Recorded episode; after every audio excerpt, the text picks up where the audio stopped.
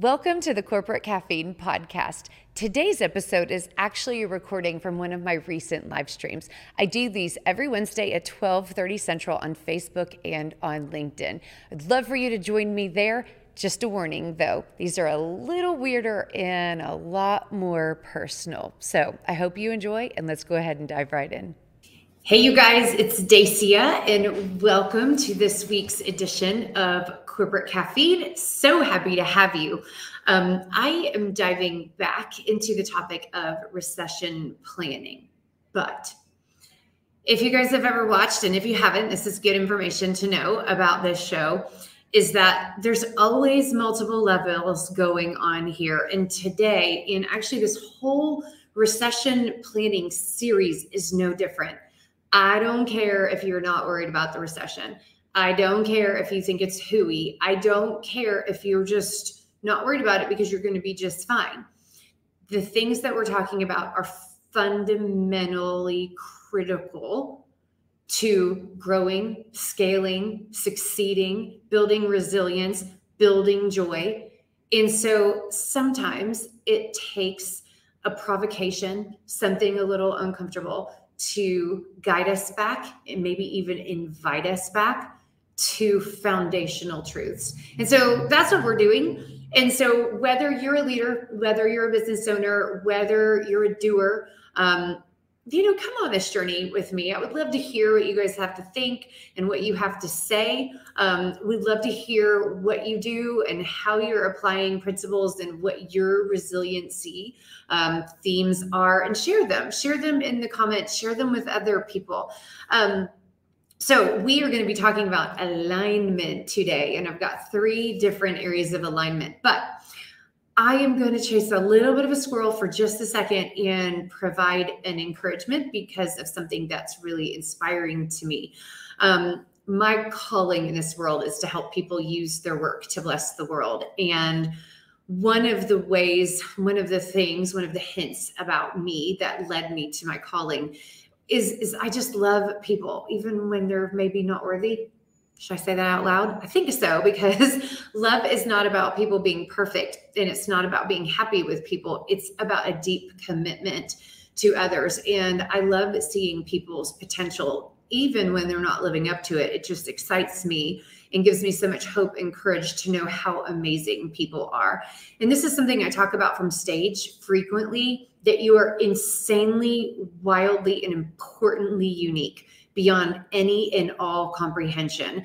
I actually refer to it as spiritual fingerprints that no one else, not in the history of the world, not today, and never in the future, will anyone else have the same set of spiritual fingerprints you do. And I could unpack that in my definition, but I wanted to share something with you from a really great book that an amazing female um, leader shared with me called Work Plus Love. And I want to read something to you about how insanely beautifully and boldly unique you are. So, your brain is massively different from anyone else's. The idiosyncratic pattern of your brain is so complex and so minutely filigreed, it's so massively extensive that its uniqueness dwarfs anything you might have in common with anyone from your same gender, from your same race, or even your family you have 100 billion neurons, which is a lot, those 100 billion neurons in your brain. But the true source of your individuality actually comes from the connections between those neurons, because here's where the numbers get mind blowing. Each neuron reaches out and makes at least a thousand connections with other neurons, which means that even after your brain has gone through a couple bouts of synaptic pruning during childhood, you will still wind up with, wait for it, 100 trillion connections in your brain. 100 trillion connections. Now, how big of a number is that? Since there are approximately 400 billion stars in the Milky Way galaxy, and there are a thousand billions, a thousand billions in a in one trillion, your brain has more connections within it than 5,000 Milky Ways. This is the true extent of your individuality and your authenticity.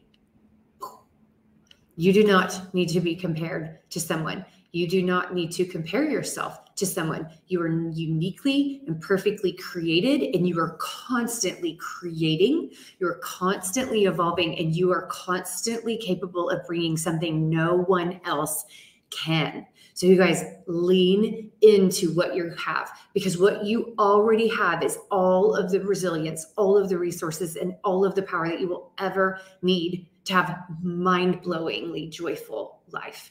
And that is what I want for you guys. So, let's go ahead and use those 5,000 version 5000 milky way galaxies of connections that you've got in your brain and let's dive into this topic of alignment and what it has to do with resiliency so I promised three different categories in regards to alignment. So, if you're thinking about how to navigate troubling storms or just navigate your own life, maybe you're like me and you cause your own troubled storms, what should you be aligning with? So, if you're talking about the value you bring so if you're a business owner or a salesperson or a leader you know you might be thinking your product or your service. If you are an employee or a doer or a volunteer or whatever you are thinking what is the value that i bring to people? So what kind of alignment should you be thinking about when you're talking about communicating what you bring to the table? Well first in alignment is with the market right? So when you were talking about aligning with the market, you might be facing a change in value proposition. So, excuse the marketing and sales jargon here, but basically, it's just what value do you propose to people? What, what do you say that you bring to the table? Like that is important and valuable to them. So, just your value statement, what you add to something, your additive impact, right? So, there might be a change in value proposition. What does that mean? Value is defined by the customer, by the person that is listening, by the person that is receiving value. So, guess what? It doesn't matter at all what you think about your value. Doesn't matter at all what you think about your capabilities. It only matters that the recipient of that value actually values the thing that you're putting forward. So, in regards to alignment, you have to think, well, who does my audience value? What better better way to put it. What does my audience value? And what is their value proposition? What is the thing that's driving their interest in me or their need for me in my company? There's a shift in value proposition so you have to be aligned with the market. And here's the deal. During times of pressure or possible pressure because there's an argument about whether or not this recession is real yet or not um, and i don't mean economically definition wise real. I just mean in regards to the feeling of it, the impact that it might or might not be having on you. So, change in value proposition and how the market is changing. So, if you're aligning with the market, you got to think about how are they changing. Well, first of all, if there is financial impact, negative financial impact, there is going to be a shift towards things that are more affordable and affordability. Now, affordability, be careful of that definition. It does not just mean cheap it means what am I getting for my money? and how does that play out in the total context of my budget every other financial and spending decision that i can have so affordability there's a shift in affordability and you've got to be aligned with where's the value there. The next one is prioritization. A lot of times when when we have pressures or change in the market there is a shift in prioritization. Sometimes people go up the value chain meaning they're more more concerned about legacy and meaning and significance. And sometimes people need to go down because now they have to be concerned about stability that was there before and it is not now. And how are they going to get by day to day? And so thinking about how is the what is the market prioritizing now this might apply to what your offering is you might have a different offering that is kind of a secondary or tertiary offering but because of the market's change around affordability and priority maybe you need to be focusing on something else and so your priorities need to follow their priorities. That's alignment. Also, when there's a lot of change, people become sometimes become more risk averse because um, when you don't have a lot of things to lose, or when you're already losing, you don't want to lose more. And so, is your market adjusting towards risk? you need to be communicating about that risk. You need to be thinking about that risk and, and thinking to yourself, how does my product, service, or personal value align with the nervousness and the change in perspective around risk.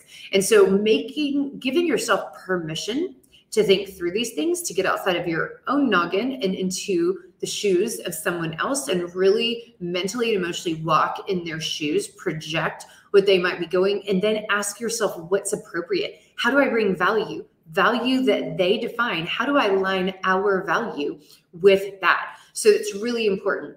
And a couple other different things around alignment changes in buying triggers, right? So, why they chose you in the year 2021 or in the year 2019 could be very, very different than why they're going to choose you in the year 2023, right? And so, understanding what's the trigger that's going to prompt them to be interested in you, because guess what? As much as I love you, and as much as I just told you that you have 5,000 pieces of amazing uniqueness, 5,000 Milky Way galaxies of amazing uniqueness in your brain, guess what? It's not about you, it's how you use those connections to serve and love other people. And so you've got to be thinking about okay, so what's happening with them that is instigating their curiosity because unfortunately it's not because you're just magnetically amazing. We are all focused on ourselves. We are constantly thinking what's in it for me? And how do i get what i want? And how do i move forward in my life? And blah blah blah blah blah. So you when you're serving other people need to be thinking like that advocating for them on their behalf. And so be paying attention. What is the change in buying trigger and you have to identify what is that and how has it changed because if you can speak to that early and often Ooh, you're going to win. You're going to win um, because you are specializing in your market and your competitors are not, because this is not commonplace um, strategic talking that happens. It unfortunately doesn't happen as frequently as it should inside of our companies.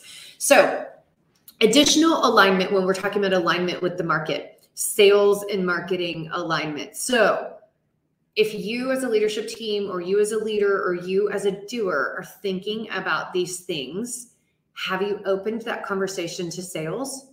Have you opened that conversation to marketing? And more importantly, have you opened the door between those two groups of people so that they can share their insights and have this conversation, these provocations to together. Because here's the interesting thing sales is reactive. And I don't mean that in a bad way. I mean, they're literally reacting to live human beings that are in a decision making situation. So sales is being service oriented on a one to one basis. That is the role. Marketing, however, is proactive and predictive in regards to their service of the market. And so these are two very different paradigms in regards to how do you add empathy to your communication and your strategic planning. And you want both reactive and predictive points of view communicating because then you really get a very rich profile of people. So, sales and marketing alignment.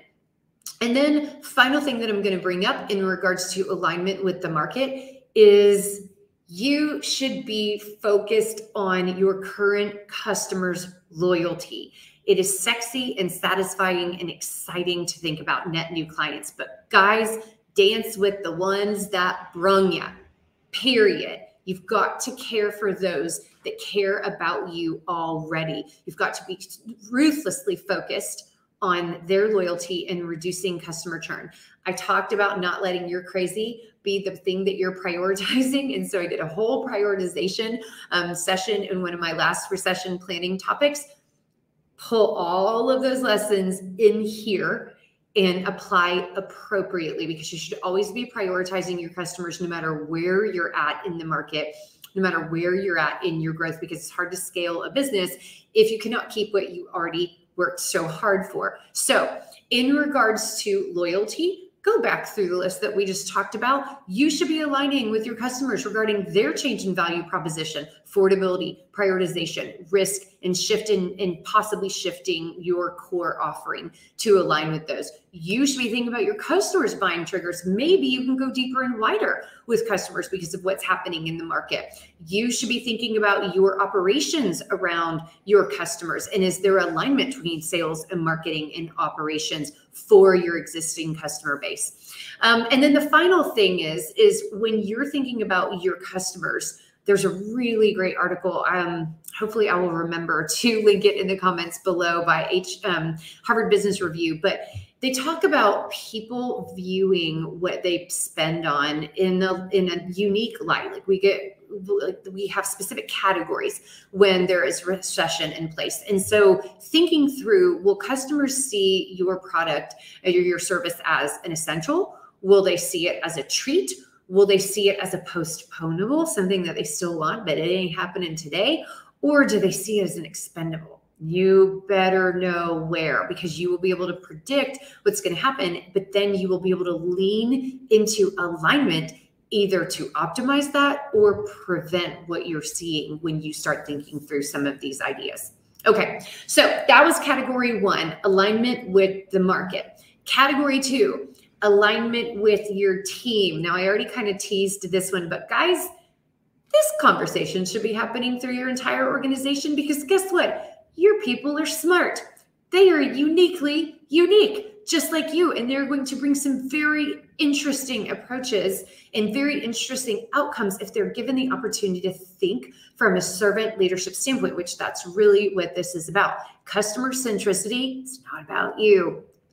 I know that's shocking, but it's not, right? And so you have to walk the walk. It's not just about what you say, whether or not you are a customer centric person or customer centric organization. So when we're talking about opening the door to these alignment conversations with your team, customer centricity, what is it really about? It's about all those things that I just listed in regards to loyalty. But then you know what? Pull it across the operations team, identify places of possible friction for your customers. How can you delight them? How can you be the best part of their day, their week, their business, their life? Because you can just by being human and thinking about what do they value and put this into your customer experience journey. Put this into the activities and the engagements both human as well as automated what are the ways that you can just make them happy and just make their life easier? Because that is a worthy worthy journey to go on. It's a worthy activity and a strategic advantage. And also it's an incredibly prosperous one when you get this right. Just keep going.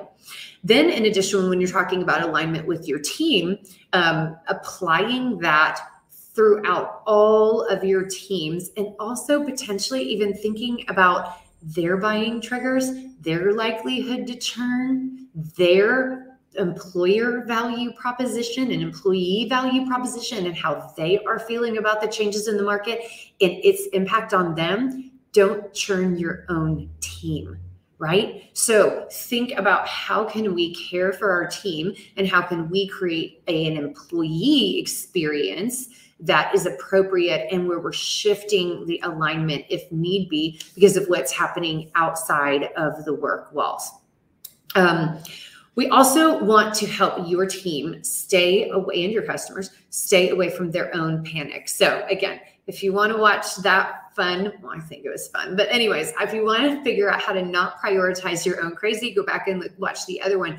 But people's knee jerk reaction is emotional. And so a lot of times they don't sit down and they have a re- they don't sit down and think is this the really the right next thing to do? And they will make decisions based on fear which are rarely the right ones. Bold prosperous thinking never comes from a position of fear. It can come from a position of discomfort but fear not not an origin of bold exciting prosperity that's not how the world works, right? So, helping people to be aware of what's happening, to be aware of their choices, to be aware of their power inside of their choices. This is really, really important, especially when it comes to the fact that they are making choices and running activities that impact your customer base and impact everything that we've been talking about. So, help people give them the tools to become self aware and to actually even become stronger